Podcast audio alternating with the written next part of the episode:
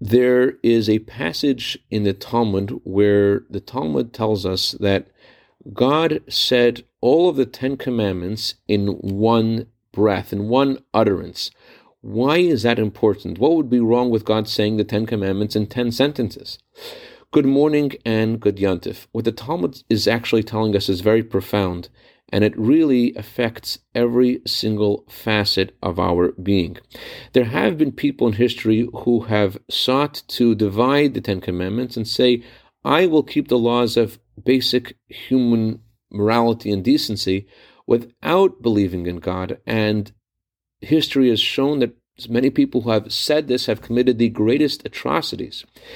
In a similar way, there are people who believe that God's words govern the realm of the spiritual, the realm of the study halls and the prayer houses, but they don't have any relevance to their eating and drinking and their business. And Maimonides tells us that you can't do, be a wise man unless you're wise in all areas of life. If you're not wise when you're eating, you're not wise when you're studying either. Similarly, the Torah says that all the Jewish people have a letter in the Torah, and you can't divide Jews.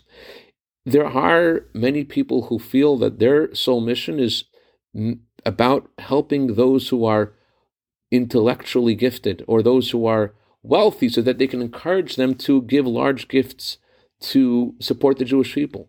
But the true meaning of leadership we learned from Moses, who God tested with taking care of sheep, and Moses had to take care of every sheep in the same way, and only then was he called a leader of the Jewish people. I dedicate a minute of Torah today to the neshama of Rabbi Reitschik, who just recently passed away. May his neshama enter Gan Eden and may he be a good intercedent on behalf of all of his family for all good. B'sech Yisrael. Have a wonderful day and good yontif.